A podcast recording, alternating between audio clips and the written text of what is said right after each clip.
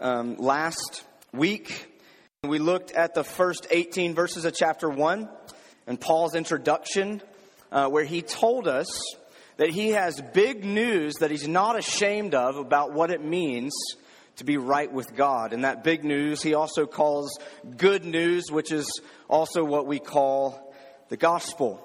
And so this letter is about the gospel. Um, but Paul says he's not ashamed of it. If it's good news, why would he have any reason to be ashamed of it? Well, I think as soon as we start reading tonight, you might see one of the reasons. Uh, so let me uh, pray for us, and then let's go ahead and read here in Romans 1. Let me pray. Father, we thank you for this time. We thank you that you've brought us together. We thank you that you've given us your word.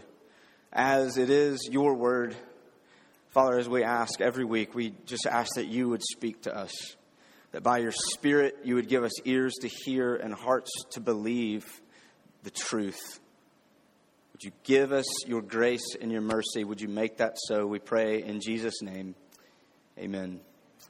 If you would read with me together, let us read Romans 1, starting in verse 18. For the wrath of God is revealed from heaven against all ungodliness and unrighteousness of men who by their unrighteousness suppress the truth.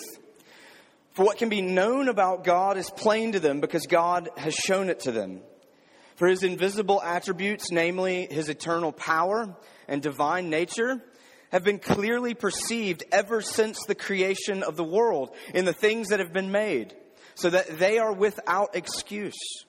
For although they knew God, they did not honor him as God or give thanks to him, but they became futile in their thinking and their foolish hearts were darkened.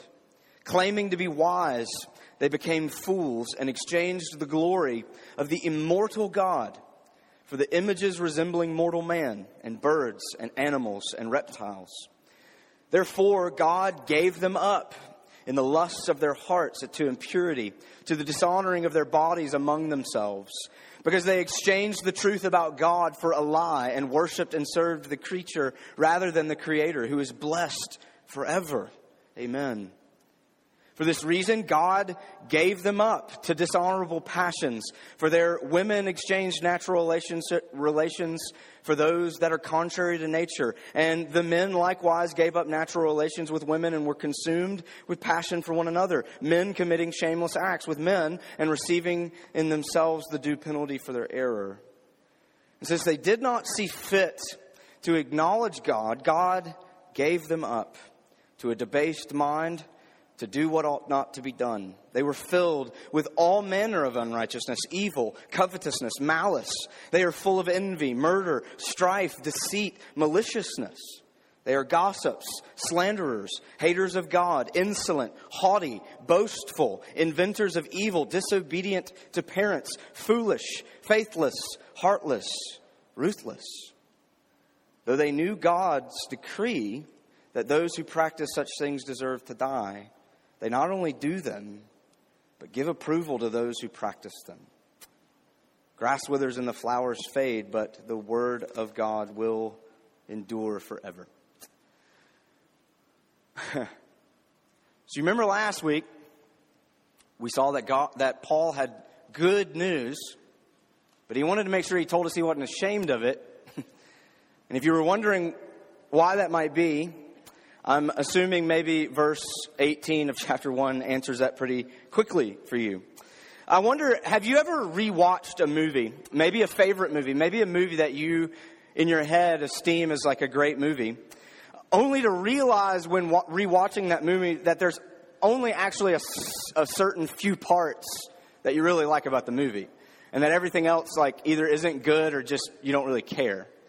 Um, for me, that would be the Star Wars Episode 2, the, the most recent Star Wars, the second one. I could not tell you anything about the plot of that movie, how it begins, how the story progresses, but I remember two, point, two points of that movie, and I will watch that movie anytime it's on just to get to those two parts. The first is when the clone troopers show up for the first time and go down into the battle, and as a little kid who grew up watching Stormtroopers, you're like, oh, that's awesome, right? And then after that, Yoda having a lightsaber fight with uh, Count Dooku, and it's freaking Yoda having a lightsaber fight with Count Dooku. And His name's Dooku, and that's weird. But anyway, little kid in me leaps for joy every time I see that part.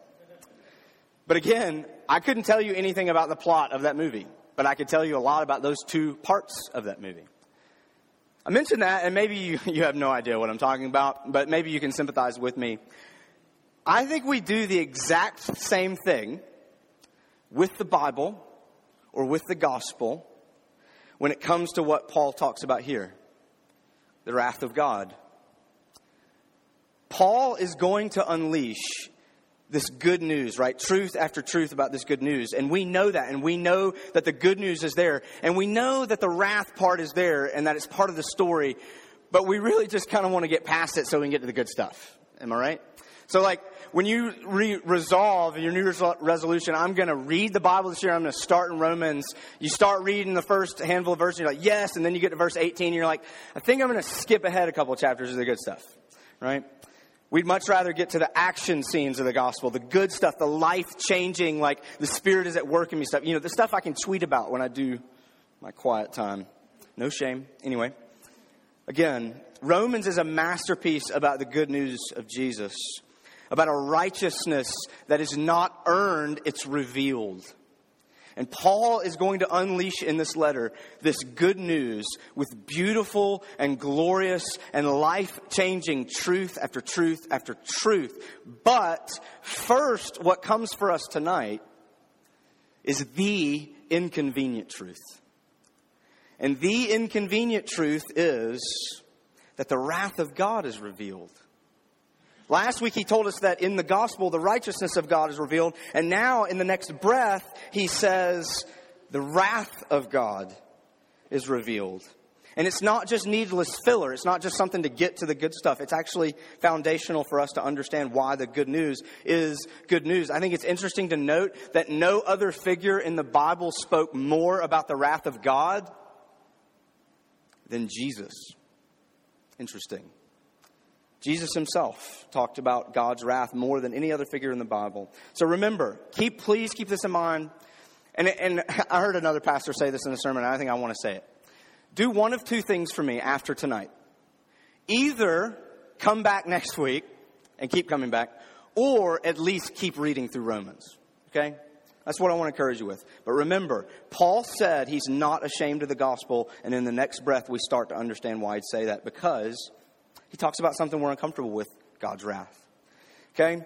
I think uh, I got three questions there for you, um, and that's how I'm just going to approach it the what, and the why, and the how. The what, the why, and the how. The first thing, well, what is God's wrath? What is it? If, if Paul's going to mention it and he's going to spend all these verses about it, what is God's wrath? And I wonder, I really like preparing this and thinking about Paul talks about he's not ashamed of the gospel, and then thinking my illustration about wanting to skim past it, and then me myself today thinking, man, I wonder if I could just skip to Romans 3 tonight. That would be awesome.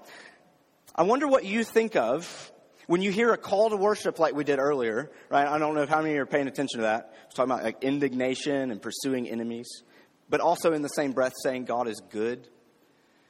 And then I wonder what you hear when we read and you hear the wrath of God is revealed. It's the first thing Paul wants to say after his opening 17 verses. For, perhaps maybe you think of the, like, okay, we're just a bunch of fundamentalists, I guess. Like hellfire and brimstone, here it comes. Or you think of like protest signs, right? At either an LGBT rally or something, any, any number of things where somebody says, you know, welcome to hell or have fun in hell or something. Or maybe guilt comes to mind. Maybe the way that you've heard this your whole life was God is really upset with you. What are you going to do about it? Or perhaps maybe even on the flip side of that, you think, well, my God is love. And I know that wrath stuff's there, but the New Testament God doesn't really want us to think about this wrath thing. But Paul says the wrath of God is revealed. And again, Jesus more than any other figure in the Bible, uh, speaks more about the wrath of God than anyone. And that's weird because when you look at Jesus' life and ministry, it's the people that to our eyes seemed the most damnable that flock to Jesus and feel safest around him.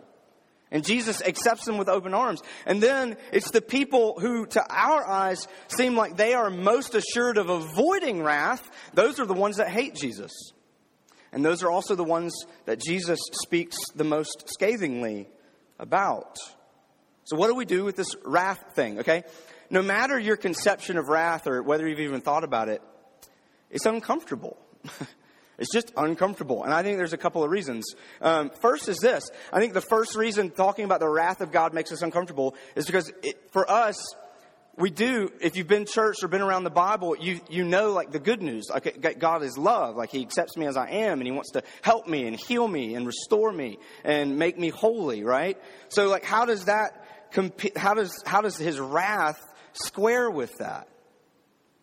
And I think the first reason that makes us uncomfortable is because we think in the ideas of human anger and human wrath. Wrath just means anger, right? The anger of God is revealed. He's displeased, is what Paul is saying. He's displeased with a bunch of things that Paul talks about in this chapter. And we, we don't like that. It makes us uncomfortable because we think in terms, we cannot help but think in terms of human anger. What is our experience with human anger, whether as perpetrators of anger or victims of it, right? Our experience of anger is usually that it's irrational, uncontrollable, vengeful, malicious, right? And then we get these images of God, especially in the Old Testament. Like sometimes the Old Testament writers, instead of saying God was angry, they'll say things like, his nostrils burned. And you're like, what does that mean? um, I don't know what to do with that. Um, and we don't like that. And we don't like that God. And there's also many other reasons, not only our human experience, but also like People have esteemed that kind of anger. People have esteemed human type anger to God and have used it to push their own pet causes. Like God hates fags and stuff like that. I mean, there's an ample list of things that you could say like that. But here it is. Remember this. If you're uncomfortable about wrath, because, uh, wrath and God because of what you understand wrath to mean, remember, we are made in God's image, not the other way around. Right? We're made in His image. He is not made in our image. Because you think about it, no one, virtually no one has any problem talking about like kind of this nebulous idea of like, yeah, I mean, I could believe in a God of love. Like everybody wants to at least, yeah, I mean, I could, I could believe in a God of love. Yet no one ever, it never crosses anybody's mind to be worried about, well, if God is love, does that make him foolish and impulsive and immoral and make immoral decisions like we see other people in love do? Right? We never make that connection. The kind of things that we do in the name of love, right? In the same way that God's love is without those things, his anger is also without those things with which we um, express anger sinfully. Um, his wrath is never whimsical. It's never self-indulgent. It's never, he's never irritable in the sense that we are. In other words, his anger is always righteous. Now, does that mean that's easy for us to understand? No. But he is righteous, therefore his anger must be. Let's continue. The second way that I think we're uncomfortable is that we kind of we misunderstand or we don't see how his wrath or anger can fit with his goodness and love. How can those be compatible? Are they not incompatible? And first, like the first part of uh, chapter one, right? Paul's telling us about this good, loving God who has good news for us. And then the next thing he wants to tell us is how he's angry about how people are displeasing him. I'm like, well, how does that make sense? How does that go together? But I really think the only thing we need to do is look at our own experience. Anger is not the opposite of love. Love actually usually elicits anger and a righteous anger. Uh, came across this quote by a lady named Rebecca Pippert, and I love it. She says that love isn't the opposite of anger. That actually love and anger can go in hand in hand. And this is how she says it. She says, Love detests what destroys the beloved. Love detests what destroys the beloved. Anger isn't the opposite of love, hate is, and the final form of hate is indifference. I love that. So, like, we usually think of two extremes. We put God in one of two extremes, which we do with everything because of stinking social media. Another sermon for another day. But we put him in two, one of two camps. Either he's just like us and flies off the handle, therefore he's not good, and I don't want a God like that. Or he's kind of this God that's just kind of above anger. He can just kind of repress it. He, does, it, he can repress negative emotions. Therefore, we're saying like the only way he can be good is if he doesn't have any anger, right? Or he could be the God that presents himself in Scripture as God. Therefore, his wrath is his holy, perfect, righteous, necessary, and active hostility against evil. There was a lot of words in that. Let me say it again. If he is God, and if he's the God of the Bible, then his wrath is holy, perfect, righteous, and necessary, and an active hostility towards evil. And again, plenty of social justice hashtags uh, that I could use or list, and we could talk about to drive this home about how we actually do get this. But let me just give you a personal example. I'd like to believe, I really would, that I've always been sensitive to racial issues. Um, especially growing up in the South, especially growing up in a predominantly black city, and realizing, wow, I'm in a predominantly black city, but I never come in contact with black people. I'd like to believe that at an early age I've been sensitive to racial issues and um, have grown in, hopefully, um, how to seek understanding in my ignorance in so many ways, right?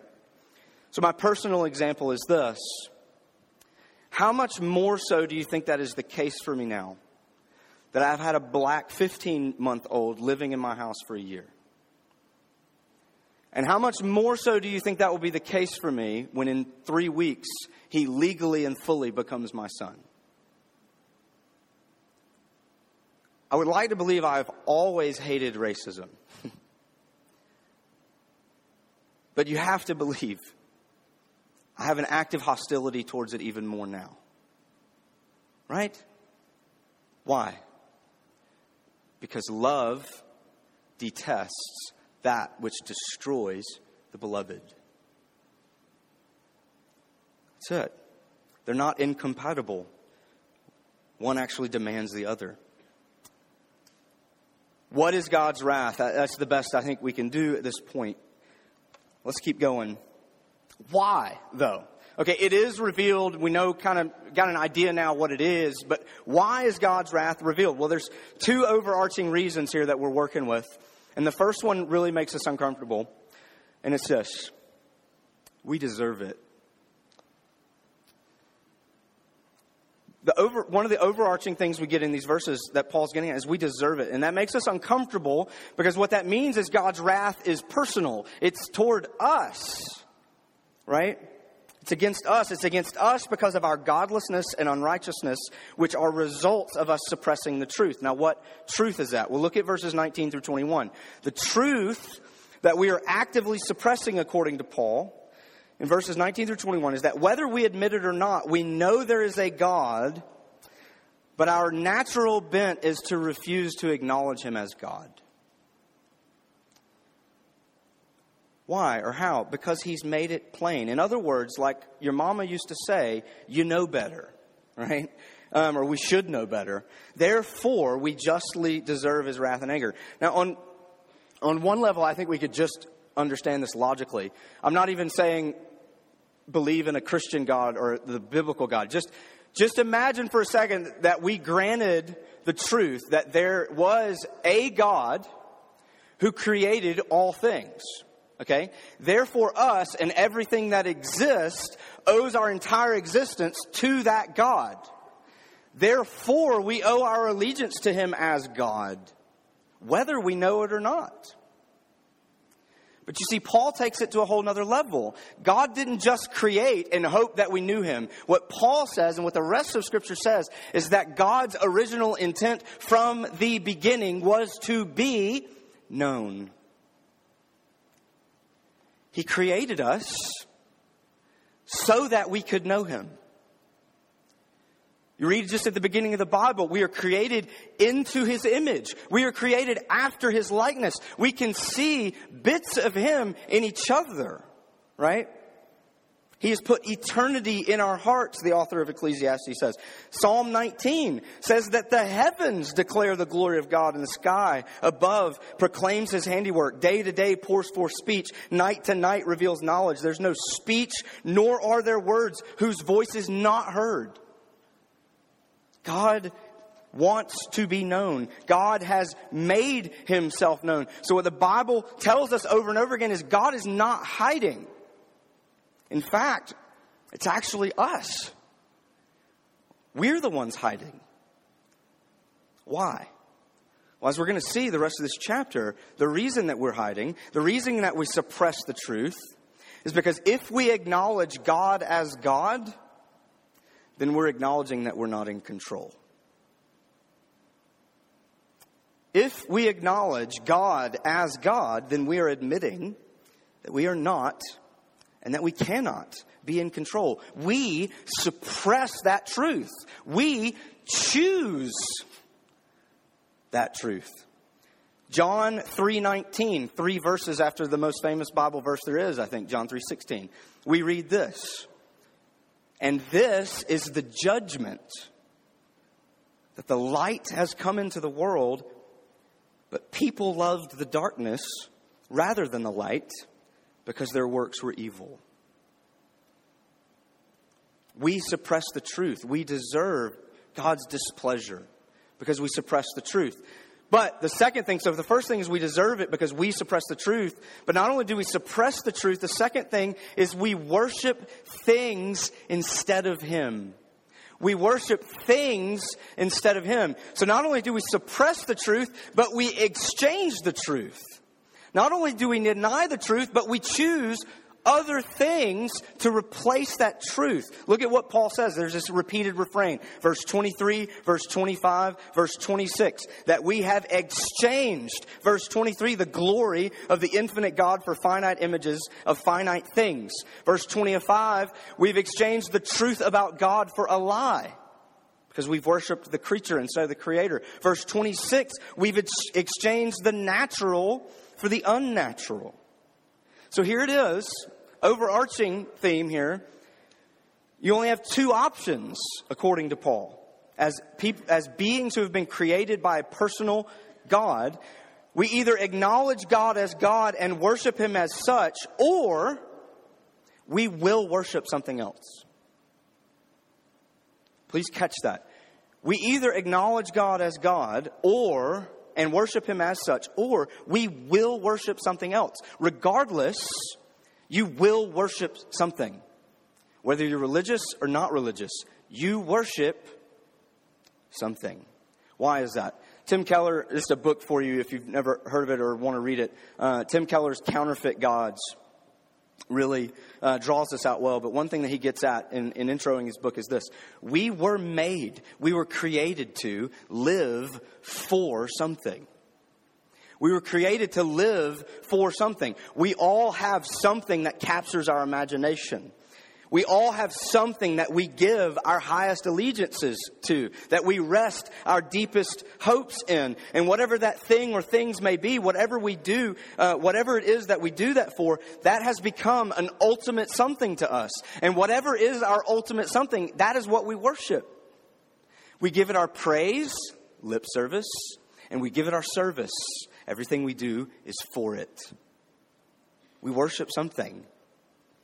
And we can eat, we can even, y'all, come back next week. We can even do it with good things. Because guess who he's going to go after next week? The religious. And he's going to say, You're no different. What he's really going to say is, We're no different. So come back. Anyway, we're made to live for something. And we can even do this with good things, but that's just it. God never intended for us to make things ultimate.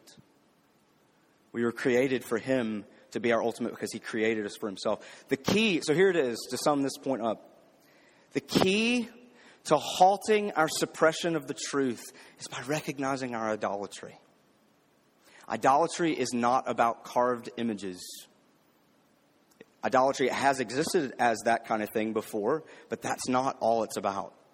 Idolatry is about what we worship. It can be your school, it can be your homework, it can be where you're from. It can be your race. It can be your country. It can be your political party. It can be your president or who you want to be. Go on and on. We all worship something. The key to halting our suppression of the truth is identifying our idolatry. How do we do that? What are the non negotiables in your life?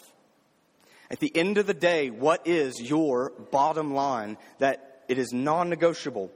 What is it that when you are down, you go to it by default? That you rest in by default. That you say, I'm okay because that. What is it?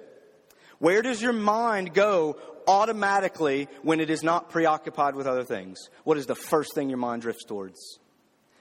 What is the thing your mind is preoccupied with most of the time? What causes your biggest emotional mood swings? What is it that you get defensive whenever anyone asks you about it? Ooh, we could spend a whole night on that. Are you even willing to entertain the questions? Are you even willing to entertain the questions? It angers God that we do, it, do this. This is what Paul is telling us that it angers God when we do this. Why? Because he's insecure? No, he has everything. He owns, he has everything. Everything comes from him. He's not insecure. Is he selfish? No, he already has everything. Doesn't need to be selfish. It angers God that we do this. Why? Because he knows the destruction that it causes. Because the opposite of love is not anger, it's indifference. And he is not indifferent because he is good and he is loving. And so he reveals his anger to us. That's why it's revealed. Let's end with this. How? How is it revealed? So Paul says, so God is going to smite thee with fire and thunder and lightning. No. Um, it's not what he says, actually. Another refrain that we see, verse 24, verse 26, verse 28. And so he gave them up. And so he gave them up. And so he gave them up. Now, don't misread that because of the English. It's not that God says, okay, I'm done, I give up. No. He gives them up, it's active. He gives over, He hands us over. Those of us who insist on suppressing the truth and insist on worshiping other things, He gives us up what? To what? To what we really want. If we insist on getting it our way. God says, have it your way. That's how his wrath is revealed. And note the connection. They exchanged, so he gave them up. They exchanged, so he gave them up. They exchanged, so he gave them up. He gave them up. He gave them over. Now, the elephant in the room, and again, spent all day wondering how can I just not talk about this? Elephant in the room, obviously, is that Paul pretty clearly mentions homosexuality here.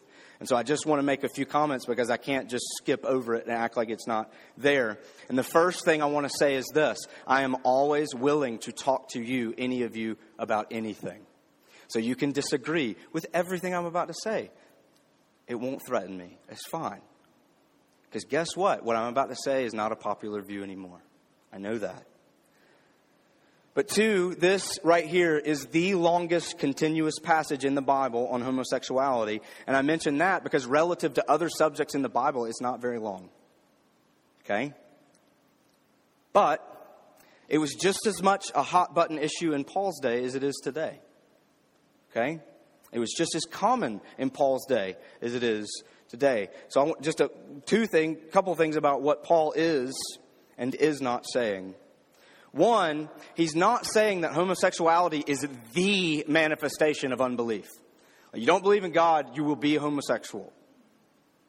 I have no doubt that somebody has tried to make that application. That's not what Paul's saying. But what he is saying, which is consistent with the rest of the Bible, is that homosexual practices, like idolatry, which is the larger point, is contrary to God's design contrary to God's design. We looked at the design at length last semester as we looked at relationships. And here's the thing that I think is also worth noting. No one denies, no matter where they fall on the opinion on this issue of whether the Bible is accepting or not, no one denies that whenever the Bible explicitly talks about it, that it does so in the negative. No one can deny that because it's written there in the negative. It's the historic teaching and interpretation of the Bible. Now, this is not an exposition on homosexuality. Go a few steps further with me to get a holistic picture of the passage. Look at verse 24. Verse 24, Paul begins the description of what we are given over to if we insist on having it our way. My translation, verse 24, says, the lusts of their hearts. Now, here, here's the thing. We hear the word lust and we immediately think sexual, right? But actually, and, and that's definitely the direction Paul ends up going, but the word itself um, actually literally just means strong desire. And it's used in multiple other contexts in the Bible, not in sexual context. It literally means uber desire or super desire or hyper desire. What it means is he gives us over to inordinate desires, wanting things more than we should want them. He gives us over to it. I don't know if you're a Harry Potter fan or not, but the first book, Harry Potter, The Sorcerer's Stone, uh, Harry in this secret room in Hogwarts finds a mirror. It's called uh, the Mirror Erised. And he loves this mirror, and he keeps going back to it, and he keeps sneaking back to it when nobody knows, night after night after night. Why? Because when he looks into the mirror, he sees his parents who have been dead his whole life. Right? And towards the end of the movie, he goes back one last time to look at his parents. And he's so caught up in the moment of going and sitting before that mirror that he doesn't even realize that Dumbledore is in the room. And Dumbledore says, Are you back again, Harry? And Dumbledore goes on to explain the mirror. He says, I'll give you a hint of what it shows you. And he says this The happiest man on earth would look into this mirror and see only himself. And Harry immediately gets it. So it shows us what we want or whatever we want. To which Dumbledore says, I love this. Yes and no. It shows us nothing more or less than the deepest and most desperate desires of our hearts. But remember, this mirror gives us neither knowledge or truth. Men have wasted away in front of it and even gone mad. It does not do well to dwell on dreams and forget to live. If you're keeping count, Erised is just desire backwards. You see, this is what Dumbledore's getting at. We go to our idols for control because our idols are what we think we so desperately want and need. And we go to them to fill that desperation and that need. We seek control in our idols to control or secure our own pleasure, our own security, our own affirmation, our own success, our own comfort, you name it. But what Paul is showing us is that the inherent nature of idolatry is that our idols control us. Whatever you worship is what you serve. So therefore, whatever you worship is what you serve, which is what controls you. We go to our idols to serve us, but what happens is we serve them because we're given over to them. Again, Rebecca Pippert says, whatever controls us is our Lord. Seek power, then you're controlled by power. If you seek acceptance, you're controlled by acceptance. We do not control ourselves. We're controlled by the Lords of our lives. It's slavery, it's bondage, it's addiction to our own desires. Again, because Paul mentions it, I bring up Rosaria Butterfield. If you've never heard of her, I suggest her books to you Secret Thoughts of an Unlikely Convert. Um, she was a tenured professor of English and feminist studies at Syracuse and a practicing lesbian, and by an amazing train of events of which she calls a train wreck, she was converted. She became a Christian. And her book's about that. And she says this when she became a Christian, she said this. I didn't understand why homosexuality was a sin, why something, the particular manifestation of same gender love, was wrong in and itself. And I'd always thought that God's judgment upon Sodom clearly singled out and targeted homosexuality. And I believed that God's judgment against Sodom exemplified the fiercest of God's judgments. And so then she goes on to recount how she then studied. She wanted to study, like, I'm a Christian now, so I guess I have to deal with this. And she says that what she found in Ezekiel 16 amazed her. Listen to this. In Ezekiel, God's people are in exile because he puts them there because they're under his judgment. And listen to what he says. As I live, declares the Lord, your sister Sodom and her daughters have not done as you and your daughters have done. So catch what God is saying. Israel, my people, your sins are worse than Sodom. It's the first thing he says. Now listen to this. Behold, this was the guilt of your sister Sodom. She and her daughters had pride, excess of food, and prosperous ease, but did not aid the poor and needy. If you were going to make a list of the sins of Sodom, you think it would have sounded like that? And so Butterfield notes the progression of sin. It begins with pride. And she asks the question why have we elevated sexuality to this core root issue? And I would say because it's so easy. And she says this we have too narrow a focus about sexuality's purview. Sexuality isn't about what we do in bed, it encompasses a whole range of needs, demands, and desires. Sexuality is more a symptom of our life's condition than a cause, more a consequence than an origin. Again, I draw that out to say this Paul is drawing out for us the same thing here. The root foundation of this passage is not homosexuality, not even sexuality. The root is the whole passage flows from our natural bent to refuse and acknowledge God as God. That is the main point. And let me just say this, and I wish I had more time, but we don't. I got to wrap this up. The church, we Christians, not done a good job of dealing with sexuality. We don't know how to talk about it.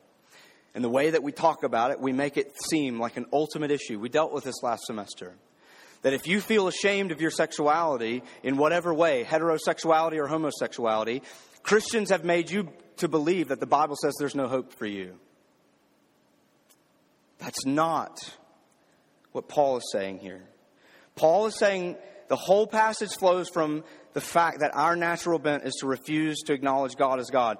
And so we make this exchange. We put our own God in the place of the truth that God has revealed about himself. Look at the list at 29, the verses 29 through 31.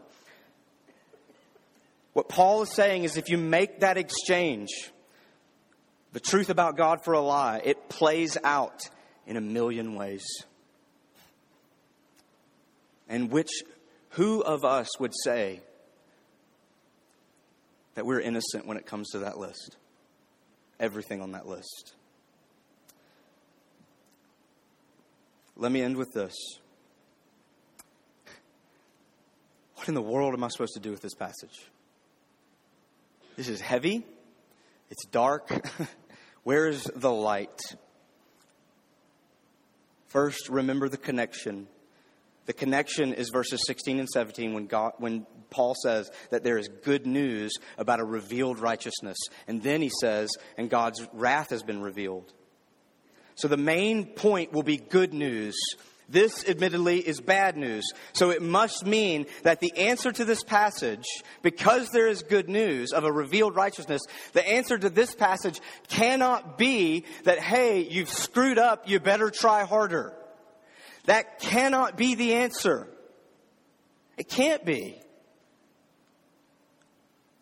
So, where's the good news? If it's about a revealed righteousness, then it's about how to be right with God. But if there's revealed wrath, it means that we're wrong with God. So it must mean that this wrath has to be dealt with. Who's going to deal with it? Well, there's a key in this passage if you read the rest of Romans. There's another place in the book of Romans where God used, where Paul, I keep saying God when I mean to say Paul. Paul uses the exact same phrase, he gave him up. Romans chapter 8, verse 33. He who did not spare his own son, but gave him up for us all.